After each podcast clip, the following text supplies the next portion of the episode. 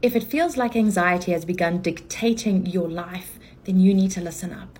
Because here's something that most people don't understand about anxiety. They think that they're anxious about something and therefore the anxiety won't go away. So they go to counseling and they go to therapy and they try all the strategies to reduce the anxiety. But what they're not seeing is that they're actually anxious about becoming anxious. So they stop doing things because they're afraid they might become anxious when they do those things.